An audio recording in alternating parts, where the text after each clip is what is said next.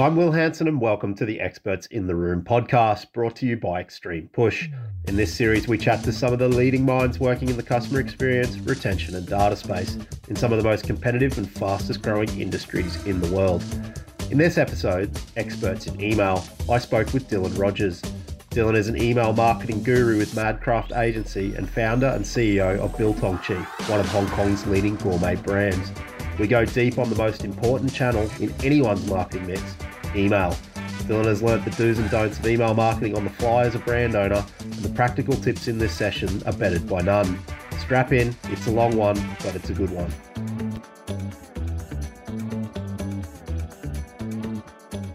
Welcome to Experts in the Room today. Um, I'm super excited to catch up with someone I haven't talked to for quite a while. Um, Dylan Rogers, CEO and founder of Biltong Chief, an excellent um, e commerce brand, but also working with Madcraft uh, Agency as an email expert.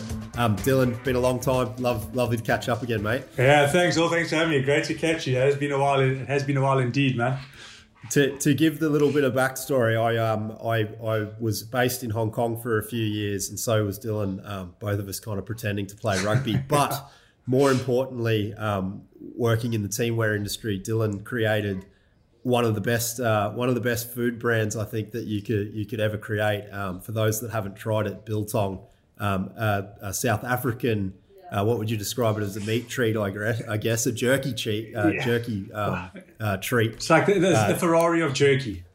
Uh, it's unbelievable. And um, working in a teamwear brand, I think we were getting weekly deliveries from Biltong Chief. Um, you were indeed eating eating lots of jerky. So that that's where this has come about. So it's great to catch up again, mate. Yeah, no, good to be up. I was just going to correct you quickly. We as Biltong um, uh, purists, we don't want to call uh, biltong jerky. They're, they're chalk and cheese there, man. They're similar yeah, principle, yeah, but I'm going to have to cut you there. so I've just, I've just absolutely, I've absolutely undersold the product. that's probably 101 of, of marketing of the not to dos of comparing a, a premium product with um, shitty jerky. So yeah, apologies about that, mate. No, no, we'll forgive you this time. Um, so it's it's really great to have you on the pod today, um, Dylan. I think I'd love to attack this from two angles. Yeah. You, you, you're you're unique in the way that you've kind of um, worn two hats, right? You, uh, we'd love to hear about your story about creating essentially an e-commerce brand from a, a, a passion project in Hong Kong. Um, obviously, bringing that brand to Europe uh, with a move to Ireland, and then and then also we want to tap into kind of your expertise that you've developed around engaging with customers and understanding data and, and, being able to drive success as an e-commerce brand. So maybe if you give us a little five, uh, a couple of minutes on on Biltong and the story of of the growth of your brand. Yeah. Yeah, no, definitely. So, I mean, like I said, we we're based in Hong Kong and um, was there for about six years. And I was there, obviously, playing rugby. And now, being a South African, like for us, Biltong, just to summarize, which is a ready to eat dried meat snack high in protein, is uh, like as opposed to South Africans, it's kind of like taters for the Irish, you know, it's like yeah. there's biltong everywhere, man. So being in Hong Kong, I was like, I need to get this over here. It started as I miss biltong. How can I get it here? Get it to people, and maybe I can get a few free pieces myself, you know. Yeah. So anyway, we, have kind of built Biltong Chief over the years. It was set up in 2015. I had a co-founding partner, Matt Rosley, who's also a South African man, and he's still based in Hong Kong now. Actually, but, uh, spent years playing for Hong Kong Rugby and, and with yeah. Valley. Um, so yeah, so it's kind of it started as um, I suppose a bit of inspiration from reading the, the old Tim Ferriss four hour work week. You know, back in the day, I was like, right, yeah. how do I get something on the go here and make it as hands off as possible? So we, we bought Biltong over, and I, I, still remember like I think our first shipment was something like 50 kgs, got delivered in a box to our little uh, apartment in Happy Valley, and myself and Matt and my wife and, and Matt's wife, but both our partners at the time we're all in our little apartment there, hand packing these these bags of biltong. You know, our, our supplier in South Africa, who I've known since I was a kid, um, and just packing them in bulk bags. And you know, we repackage it and put this cheap sticker on we had and put them into brown bags, and we got either trams or whatever it was around Hong Kong delivering it to people um, who had ordered and. The traditional order system when we started was we sent it to the different rugby clubs on an Excel sheet yep. to like guys we knew. We didn't really have a website. Like, hey, we've got biltong every club had like a South African. Does anyone want? And you know that's where we started. And uh, you know now you know we bring in shipments of you know a, a ton at a time or whatever it might be. Where you know it started yeah. as 10, 12 boxes.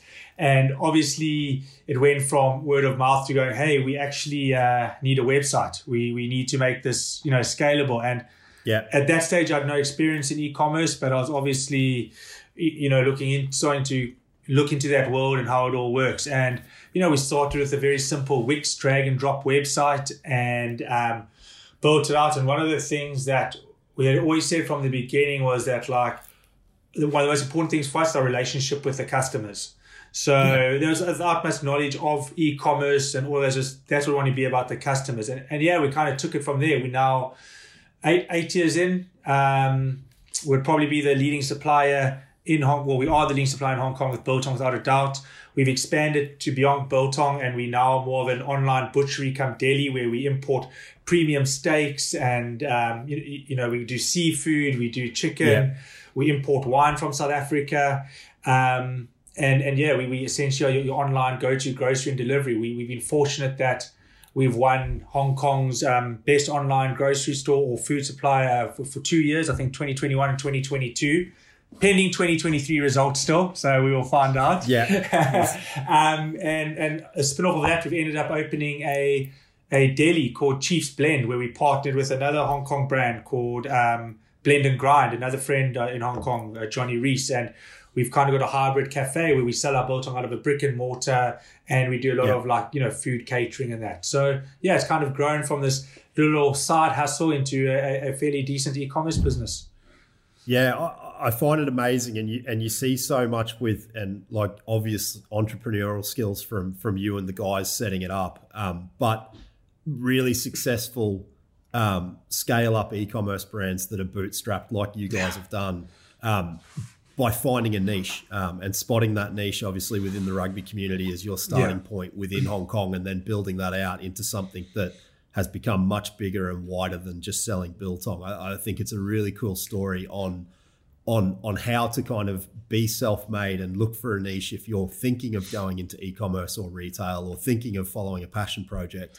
and then really doubling down on it. The customer care piece um, I can speak as a customer for and I'm not. I'm not just saying that. I was working for a for a um, a family run um, teamwear business called Tsunami Sport at the time, and it's that community yeah. aspect um, within a place like Hong Kong. For those listeners that, that wouldn't know, is actually a really big city, but with a, a relatively tight knit expat community yeah. um, that has some demands for premium quality goods that you probably aren't getting necessarily um, from the Asian markets over there. So um, I think a, a, really cool story on being able to spot a niche and then really start to expand it and then grow your footprint. Well, um, yeah, and I mean, I think I think to kind of to just kind of get back into that piece, talking about you know the importance of the community and, and the customer service yeah. is you know so when you start with your, your, your niche product you've probably got a little bit more flexibility because there's not as many people um, you know supplying it that people are going to come to you yeah. to get it if they want it so i think you know some people get caught in this trap of look people buy it whatever it is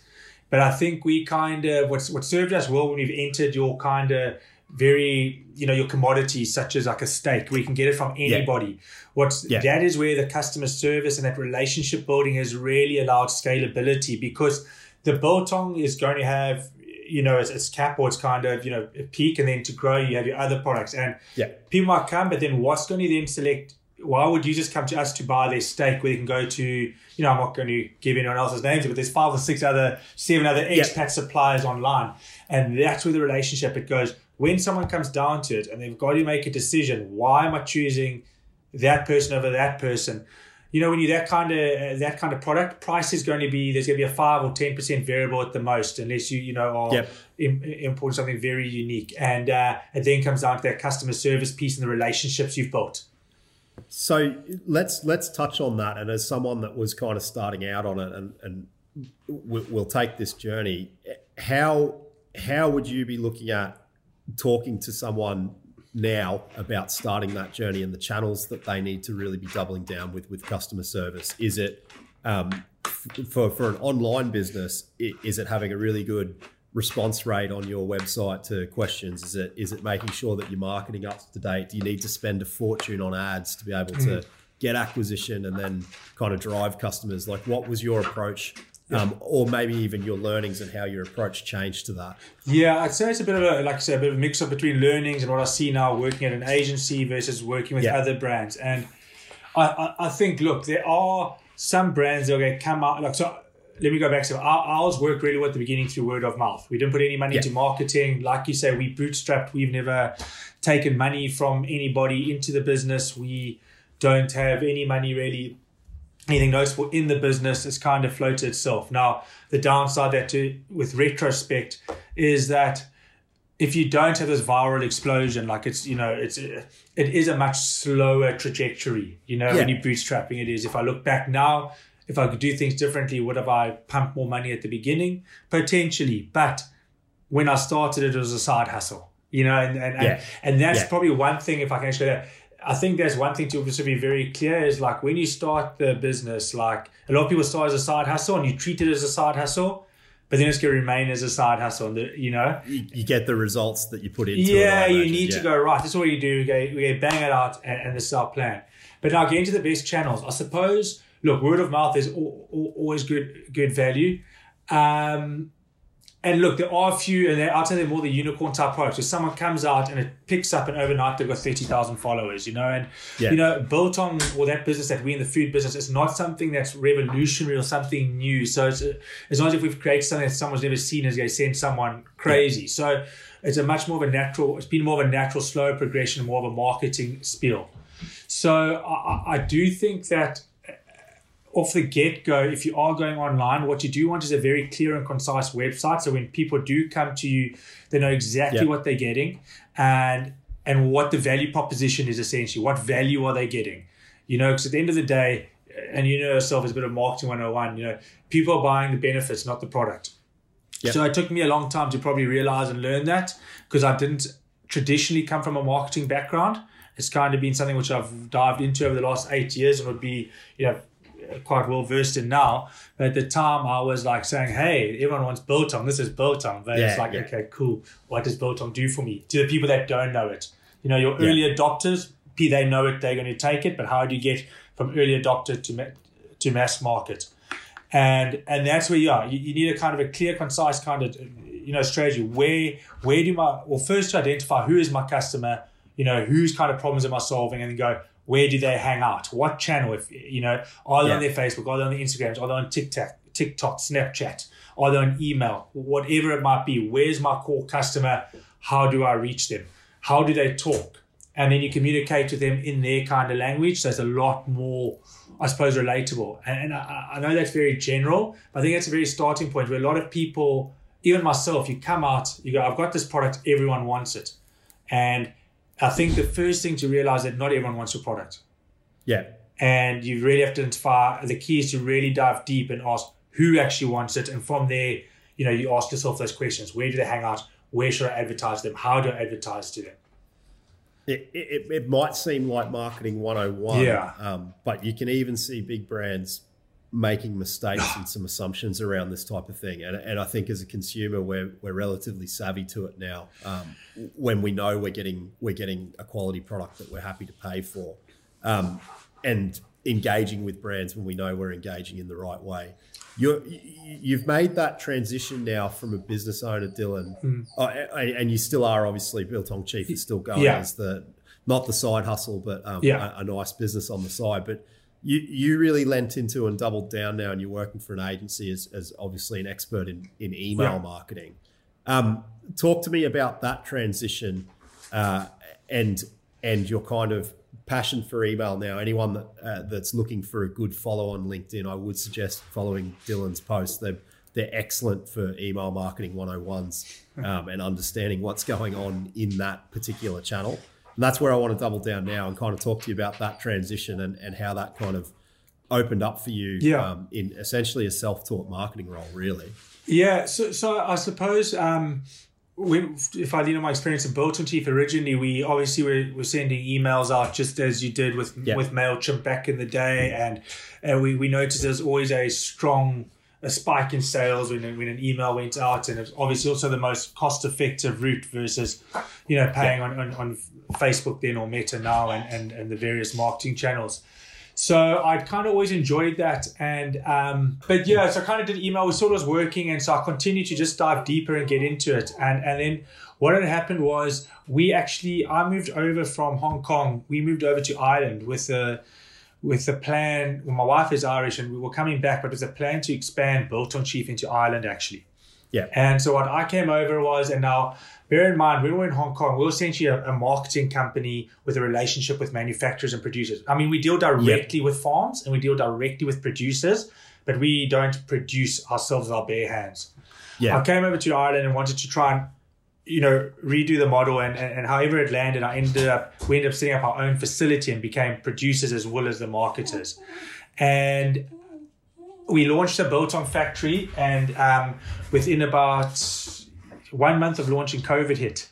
And, and anyway, so what ended up happening was that, ended up being a disaster. I, I call it a bit of a failed business. It tips away in the background. Biltong Chief Ireland is alive, and but to, it, it, barely moves the needle. It's just it's just there. You know, we end up moving to a contract manufacturer now and all of that. But yeah. So when that kind of I was going, hold on, this hasn't taken off. I wanted. COVID's kind of nailed me.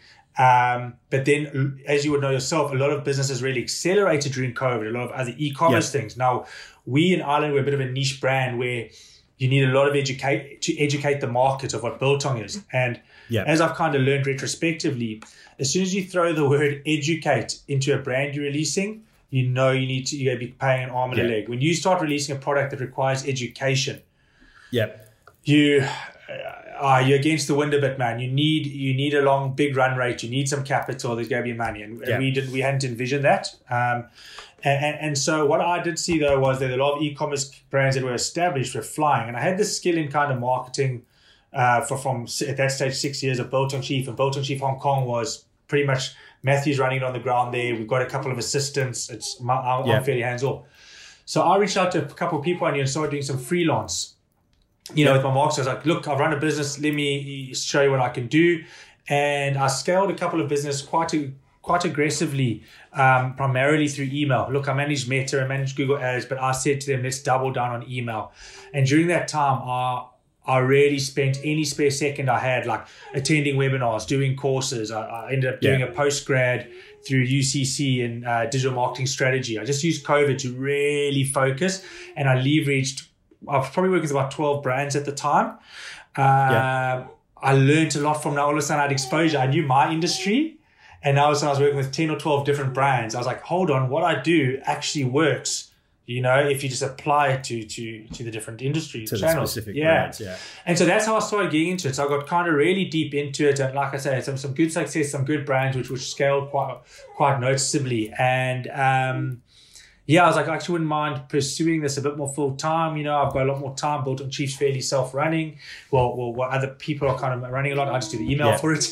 So yeah, yeah. Um, yeah I, I, I got uh, in touch with Madcraft, and yeah, I ended up coming on as their head of email marketing, and I've Excellent. been with them for about just shy of a year now, and it's been great. You know, I probably work with another 12, 15 brands at the moment and, and yeah. doing very much similar thing with them. I, find I find it super interesting, mate. Um, just just from a career path because yeah. because it's um it, it, actually it's probably a bit different to most people yeah. that that maybe start in agency world and start with a digital marketing background, but with no experience of running a brand.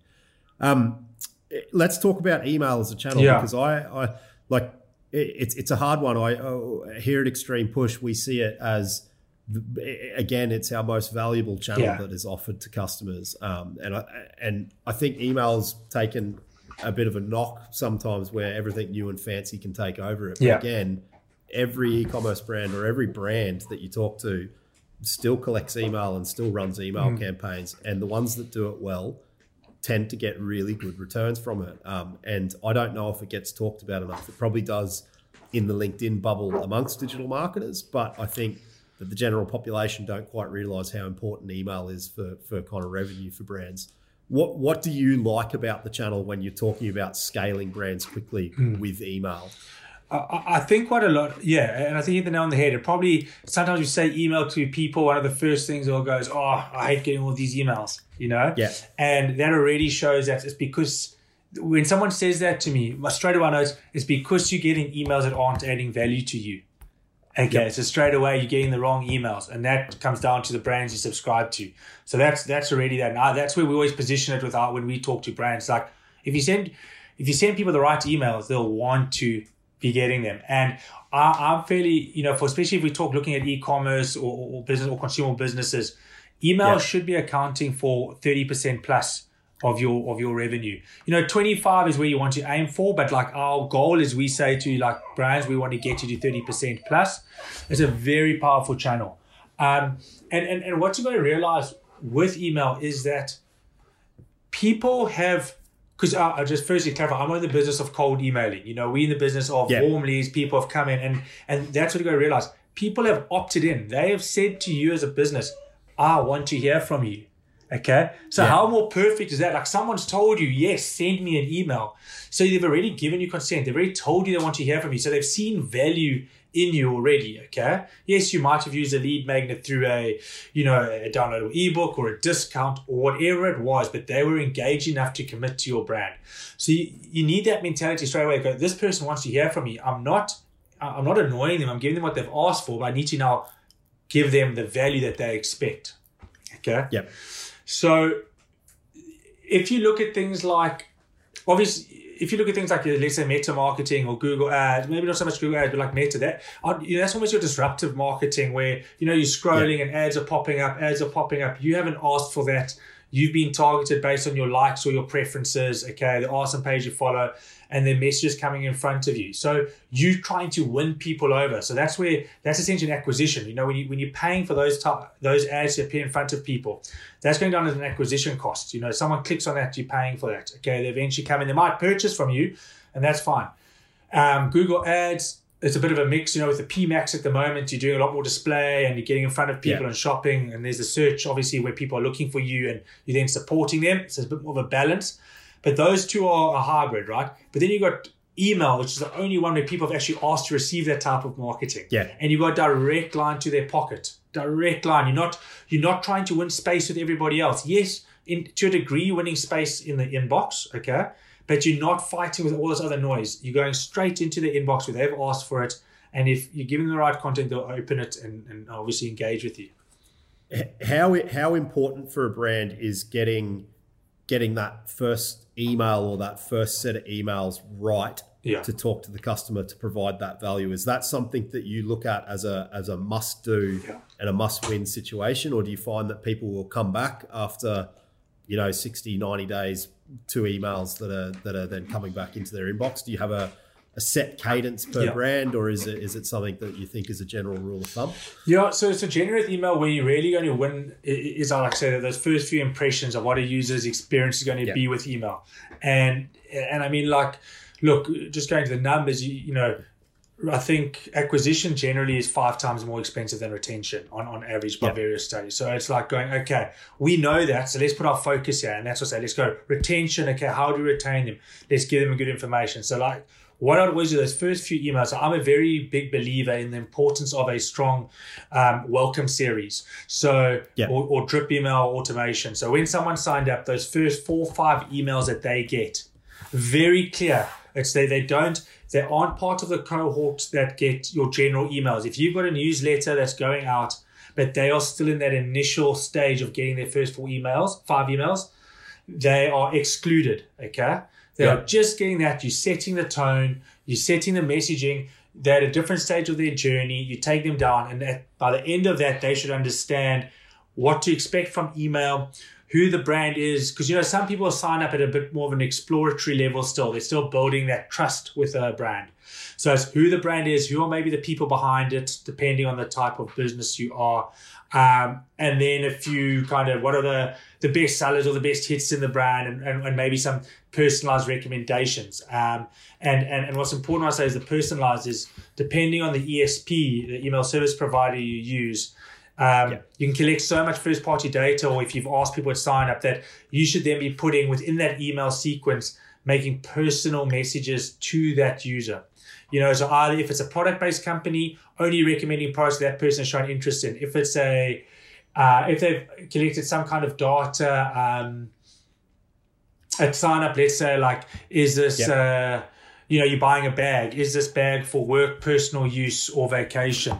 You know, even the type of image you show or the messaging you use, you know, should be around that information they've given you. You've got to leverage all that data. And I think if you can show personalization in those first four to five emails, the person, the recipient is like, hey, you know, Will's talking to me. He's not talking to 20,000 Yeah. people. And that's that's another way coming to like when you write an email, it's not like, hey, everybody. It's like you got to send that email as if I'm talking to you, like, hey, Will. And like, you know, because that email be so personalized based on segmentation that when you read that email, with obviously a degree of like, you know, you could go 90%, like that email is meant for me, you know? Yeah. Like if your grandmother opened that email, like unless you guys got the exact same kind of likes, it's Yeah, it, yeah, it, sure. it shouldn't really relate to her. Yeah.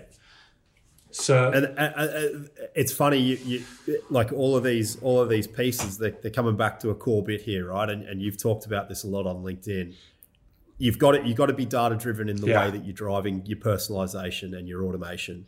Um, it- one of my one of my pet peeves is with big brands still still engaging in batch and blast, um, which you know, like yeah, it might you're giving me needle on your sweats. You're giving me the sweats. yeah, You're it, might, it might, yeah, it might move the, the revenue needle and look nice in a report up to a CMO or something. But um, like brands are swimming in first party data. Um, talk to me about how you think about pairing action that a, that a customer is actually taking on a website and, and then pairing it with with their preference that they're talking about. So action to drive outcome as well. Like, is that something that you're looking at heavily for a channel like email? Yeah, massive. And, and so I'll reference in this in, in this podcast, I suppose, my, my preferred uh, email server, which, which is Klaviyo, and I might have mentioned And, previously. and for everyone listening, then um, if you are looking at Klaviyo, excellent email service provider, but you can come talk to Extreme Push. But that's my only product plug for us in this um, podcast. But I, I am joking. No, and and I, and I think it is important to call out that there are excellent. There is there's there's we can get onto the tech side of it, but there are so many good service providers out there. Um, Klaviyo do an excellent job. And that's exactly it. And, and I suppose my take on I say Klaviyo would be, let me rephrase it: a platform that is able to collect data, you know, and that you Yeah. can use. That, that, that that's really where it comes to. And so everything is about that. So like how we would leverage data. So let's just say, for example, we work we work with a luxury jewelry brand at the one at the moment, and you know, at sign up stage, would maybe ask like, um, are you purchasing? A gift for yourself to yourself, for an engagement, for a wedding, a gift for her, a gift for him, Yep. you know, whatever it might be. Um, and then that first email go out, and, and, you know, we do our conditional split. So we maybe got six emails going out, depending on what the person said. And you know, like if it was someone said they're looking for an engagement ring, you know, our, our- our heading or our subject line might be something on the lines of like, you know, everything begins with a yes.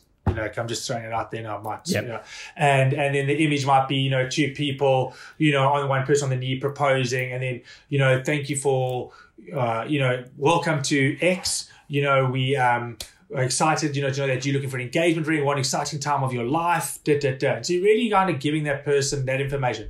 But now that's that's very easy because they've told you that. That's very basic data collection. That's Yeah. input. But now with some of these email platforms is that like you're able to track exactly what a user once they've subscribed has done on the website. So Yep. you know you can see where they viewed products, what they viewed, um, how uh, kind of where they dropped off, where they where they entered the page. You can see also where what source they came from. So you know it's Yeah. important that when you're doing your email, you're also connecting it to to your advertising platforms where you're acquiring them from. So with your Google Ads, with your Meta, um, because you want to see which channels are working and also um, align with what message they might have seen on Google Ads, what they might have seen with Facebook on on Facebook. You you know if there's a pop up going to come up, if they've come from there.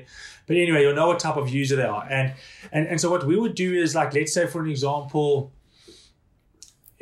I'll use a jewelry example again, where because sometimes it's a slower bu- burn, you know, a Yeah. jewelry than a consumable. Someone's buying like if you're a grocer, online grocer, or food business, you know, people are going to finish their food seven, eight days. They've probably got a higher frequency. You can hit them with like, hey, you know, time to top up again every seven days. Where you know, buying a piece of jewelry, it might be a you might only buy every 120 days.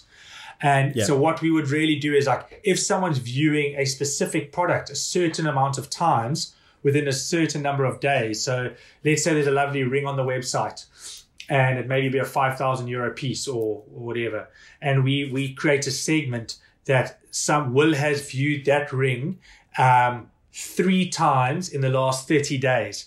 As Yeah. soon as that third time comes, we would set up an automation that uh, 24 hours later, you would get an email specifically about that, if it's a collection Yeah. or a piece of jewelry, whatever. But for you as the user, now that's a very well timed email. You've looked at this ring. Yesterday was the third time you've looked at it. And now the next day you get an email about this ring and talking about it, a story. And, you know, uh, yes, a lot of consumers understand how it works, but for the average consumer doesn't understand the data behind these platforms. Okay. And it's that classic case of oh, I think people will say, I think Instagram's listening to me, or I think Yeah. I think this jewelry brand's listening to me, and it's like, no, no, well, it's actually because you've you've clicked on an Instagram ad that had the same ring in it that's that's tied through a really nice dynamic ad, for instance, Yeah. um, that's being informed by your data. You've then seen it in your email, even if you didn't read the email, you've glanced and, and caught a really nice image, and you're like, that ring is in your head. Yeah. Um, eh, yeah, and, and I think the average consumer can, can sometimes think, oh, geez, this is this is really, yeah, potentially even invasive, Yeah. but it's not. It's it's actually quite well thought out, and, and People people don't to realize how many breadcrumbs they leave along the way. Yeah, And Yeah. and and like if we go into like the advertiser side on the meta, like you know when you're doing your lookalike ads and that, it's like you know you could be if I'm talking to my if my wife is you know looking at certain rings, okay, there's a reality that those are going to appear on my feed because you know we're similar, we look alike, we connected. You know the pic, and then you go, Yeah. hey, they were listening to me talk, and it came up. And look, I'm not ruling Yeah. out that that happens, but I yeah, yeah. I can't Could I, be. I can't you know that, that's well beyond me. That would have to talk to Mark Zuckerberg about that. Yeah.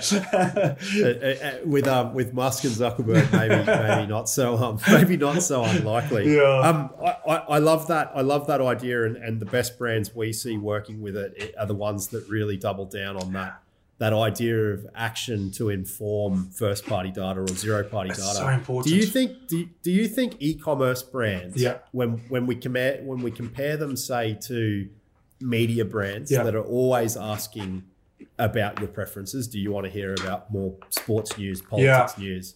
Do you think e-commerce brands are a little hesitant in asking customers for specific preference and then feeding that back into their marketing? Like we see a lot of we see we see some um, post post purchase follow up where you're doing Trustpilot.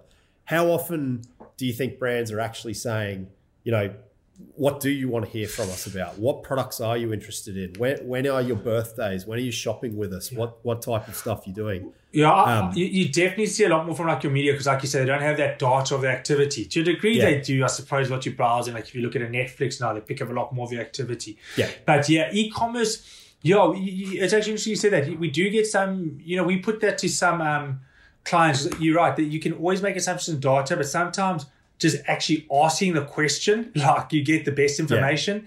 And a lot of a lot of brands are hesitant to actually ask or engage. They seem like, oh, you know, it's a bit invasive, but it's not. People, I think I read something earlier today, and I, I might have the, the stats slightly wrong, but it says something like, I think it was a study done by Salesforce. 63% of users um, expect their data to be used for personalization when they give it. And, and I Yeah. think, actually, I might even have it behind me. I think in 73% of users expect personalization. You know, so that's the world we live in. So, like, if you're not providing it, like you are falling behind. 'cause that's what users expect. So, if that means you need to ask, you need to ask. But uh, I would say, with especially if you look at the e-commerce specifically, like if you're using the right tools, you should be collecting more than enough data to be able to help that user get that information. But your basic things like birthday, we would do that. So you might have like a little slide out and hey, when you know, want a birthday treat? What's your birthday? And Yeah. and to be honest, some people think, oh, there's mal- you know, there's some kind of intention. They want my birthday because they're creating this. And the genuine thing is like when you're collecting someone's birthday, is to give them a reward on their birthday to get an additional sale Yeah. from them if you call a spade a spade around their birthday that they might not have done. But I suppose in the maybe the other industry, but how we work in the industries we're in, there's no other intention of that birthday because half the time we don't ask for the year of birth because that's irrelevant, you know, for us. It's Yeah. like, Yeah. what's your birthday? about behavior instead. Yeah. Correct. So there's so those things are important. I think getting those things are good. And and I want to circle to what you said there was um you spoke about the post purchase and collect rev- reviews. Now, just to go the post purchase flow, I spoke about the welcome series a bit earlier. Yeah. So if I'm like when I'm setting up a client, like what are what what people need to understand, the most important emails you'll be sending to your users are your welcome series, your post purchase series. Okay Yep. Welcome, you've nurtured, you've built trust, you've put them in a position that they feel like they want to buy from you, so they've purchased. Now, a lot of people, that's it. They do the next email they get is a transactional order confirmation email, which needs to happen, but there's nothing after that. This person's just giving you their money. Okay. You now need to go and build that relationship because this is the difference now between a sale and being in the acquisition world and retention. And then, yeah. so then what we start looking at, we talk, because I know you spoke earlier also, you mentioned um, about the cost and when, when people might come in 60 days, 90 days, but like how we always measure is your customer lifetime value. Okay. So everything I'm doing, like customer lifetime value is my North Star. So I go, okay, how, how do I increase that? Okay, well, to increase customer lifetime value, there's two main ways. It's increase the user's frequency, the number how, how often they purchase and the number of times they purchase in a period, and or or and increase the average order value. Okay, your customer lifetime value. So how do you do that? You build a relationship. People want to buy for people who they feel committed to a relationship, not tied to because they can't get anywhere else. Yes, if you're in a unique offering, it's very different, but your mainstream product I want to buy from these people. They were nice. They looked after. So post purchase, thank you. Splitting to understand when it's someone's first purchase versus when it's a repeat purchase and acknowledging that. Hey, well, thank you. We just noticed you made your first purchase with us last week or today or yesterday, whatever it might be. Really, thank you. Little spiel. Follow up seven or eight days later. Check in on them. How did you find the product? You know, yep. if you have, if you've got any feedback, please feel free to reply to this email. Give them that um, opportunity, and it can be a customer service nightmare. So it depends on the scale and size of your business. Yep. But that it's amazing how when you give someone the option to reply versus fill in this form, okay, it's like, oh, that's personal. I'm replying to someone. Yeah. Okay. So, and what often is often we'll get replies of appreciation versus replies of moaning. If that people that reply, they want to give up. When I say moaning, sorry, that weren't happy. They bad experiences. You'll often go find. They'll go straight to the review platforms yeah, they're going on there to, to drop the one star review. And, and, and it's an, and it's amazing how good it is for your because it's a whole other discussion, but email health and deliverability. You know, you need yeah. the you need that click through rate, you need that engagement because the, the old days of looking at your open rate, that's that's you know 20, yeah, 20 18, 19, yeah, with you know what's it A AMPP or the Apple privacy. Yeah. So you know you need to get a balance. So you need you want to continue to engage the user, and then from that instead of you would then based on when you would expect a user to buy again based on the type of product or if you're trying to improve your, improve your frequency by like 10% you would then say okay post purchase thank you maybe 10 days follow up and then you would tag the profile that after they made that purchase like if you expect them to buy in 45 days again like 38 days later there's an automated email going to yep. them saying and you only send that e- email to them if they haven't purchased so everything you do, you know yourself. You put an exclusion if placed order out, out. Um, and I think you can really build and start discussing them. And there's the opportunity that you can in your post purchase. If you are a organization or business that does need additional data, you maybe aren't able to collect everything you want. Once someone has has bought your product, you get it. But I would be more keen to ask people that have made uh, two purchases and plus for okay. for questions because at first when they're trying it, they're still getting it. They don't want to feel inundated. Now this guy I've just purchased. You could ask for feedback. I'd be more going feedback, feedback. But once someone's made a second purchase, you start getting that deeper, deeper data. Yeah. Like why did you come back? What do you like? What don't you like? Maybe yeah. third purchase plus you start doing net promoter scores. You know, yeah. so it just depends on, on on the type of product and what your frequency is. I, I, I find the discussion so interesting because you've just gone a, a 15 minute. Sorry. Um, uh, no, no, in, uh, no, in, in a brilliant fashion of, of you can see, I'm sure um, the Dylan sitting in Hong Kong in 2015 setting up the brand would go, geez, I wish I knew some of this when I was setting up the brand. Um, I want to I want to pivot. Um, so you're obviously you, you, you're in the industry. You look at it. Do you do you see like some North Star brands that you think are doing a really good job that you could name going email, or is there is there anyone in particular that jumps out, or are there campaigns that you've you've liked or you've seen? Um, it might be funny. You might even be someone that doesn't engage with the email channel. Channel too. I don't know. no, I, I, do. I, I bloody unsubscribe from them. No, I'm joking. Um, yeah, yeah, yeah. I'll tell you, there's one guys. I actually, I know if I ever get their name wrong. Uh, I actually love their stuff. I think they're called Don't Give a Crap. They, I don't know if you, have you seen their toilet paper brand, right? Yeah. But they've yeah. made toilet paper fun, man. Okay. And Yeah, their, okay. their, their, their humor is very satire and I quite like it. But I, I don't actually, to be honest, there isn't one brand who's, I think because I work across like maybe, I probably, if I think of my portfolio now, I'm probably looking at 12 or 13 different verticals. You know, Yeah, food and okay. beverage during that. So I actually have a couple of pl- platforms where I go to. And um, like one is actually milled.com. Um, if Yep. yeah, yeah, where I might more look at someone as a vertical and I'll see all campaigns that have been going out in that vertical. And I'll, I'll be honest, I'm actually pretty bad at taking in what the brand name was. I, I'm more looking at, oh, I'll save that, I'll save that. And I look at what I like Yeah. about why did that email make me stop? Okay, and I'll, I'll learn and then I'll, I'll, I'll kind of write internal notes. So I'm actually, I, I must say, I'm pretty bad at not, not having a, a, a brand that um. The other one I do like is I must say some other one I do like is actually sorry is uh is it Death by War? What's that one where they've done this? They've got a can now. It looks like a monster can in it, but it's just water. It's canned water. Uh, yeah, yeah. Um, yeah, I know the guys you're talking Yeah. about. There we go. Well, yeah, uh, there's some there's some cool brands in that space Yeah. for sure. Because they've got to, they're selling water. They have got to stand out. Yeah, somehow, so it's a yeah. bit different, but generally, Yeah. yeah. So I don't have any kind of north star. Li- li- liquid, liquid death. Liquid death, uh, liquid death. me, Yeah, I like some of yeah. their stuff. I must say, like they have some fun stuff. I, I, I liked what you just said there about your your process as, as someone that's that's running campaigns. Like you can tell from everything you've talked about, and and, and we don't need to go into depth, but that that test and learn method Yeah. around you've got data, you've got cohorts, go and send some emails to them and see what happens, and test and learn. Yeah. look at personalization. Run A/B tests. Run different um, different types of campaigns. Like, how important do you think that is for learning and continually improving your email um, outreach. V- very important. I think kind of test, test, and make data-driven decisions. I'm a big, uh, I'm big into my data.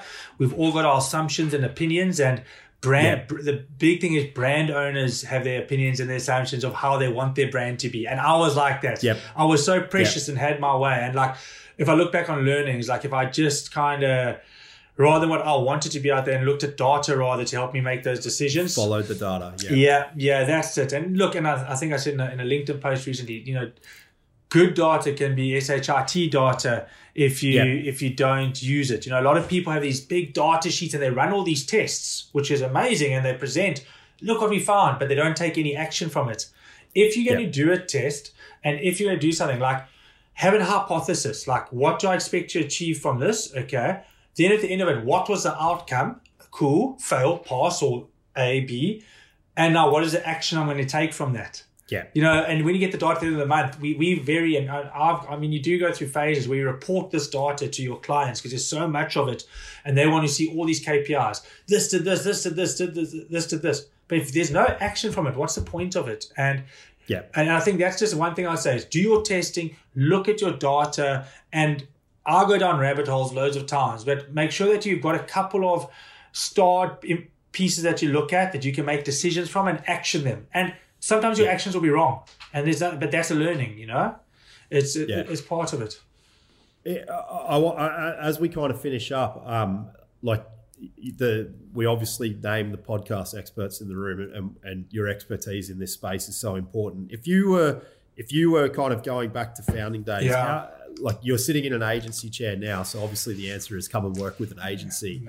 Um, how important do you think it is for brands when they get to the right scale to either in-house this expertise by hiring someone that knows what they're doing, um, or go out to an agency and get help with it and either learn it yourself or then use the agency as a crutch to be able to to to, to take that cost or that that time away from you and let an expert kind of do it. Do you think?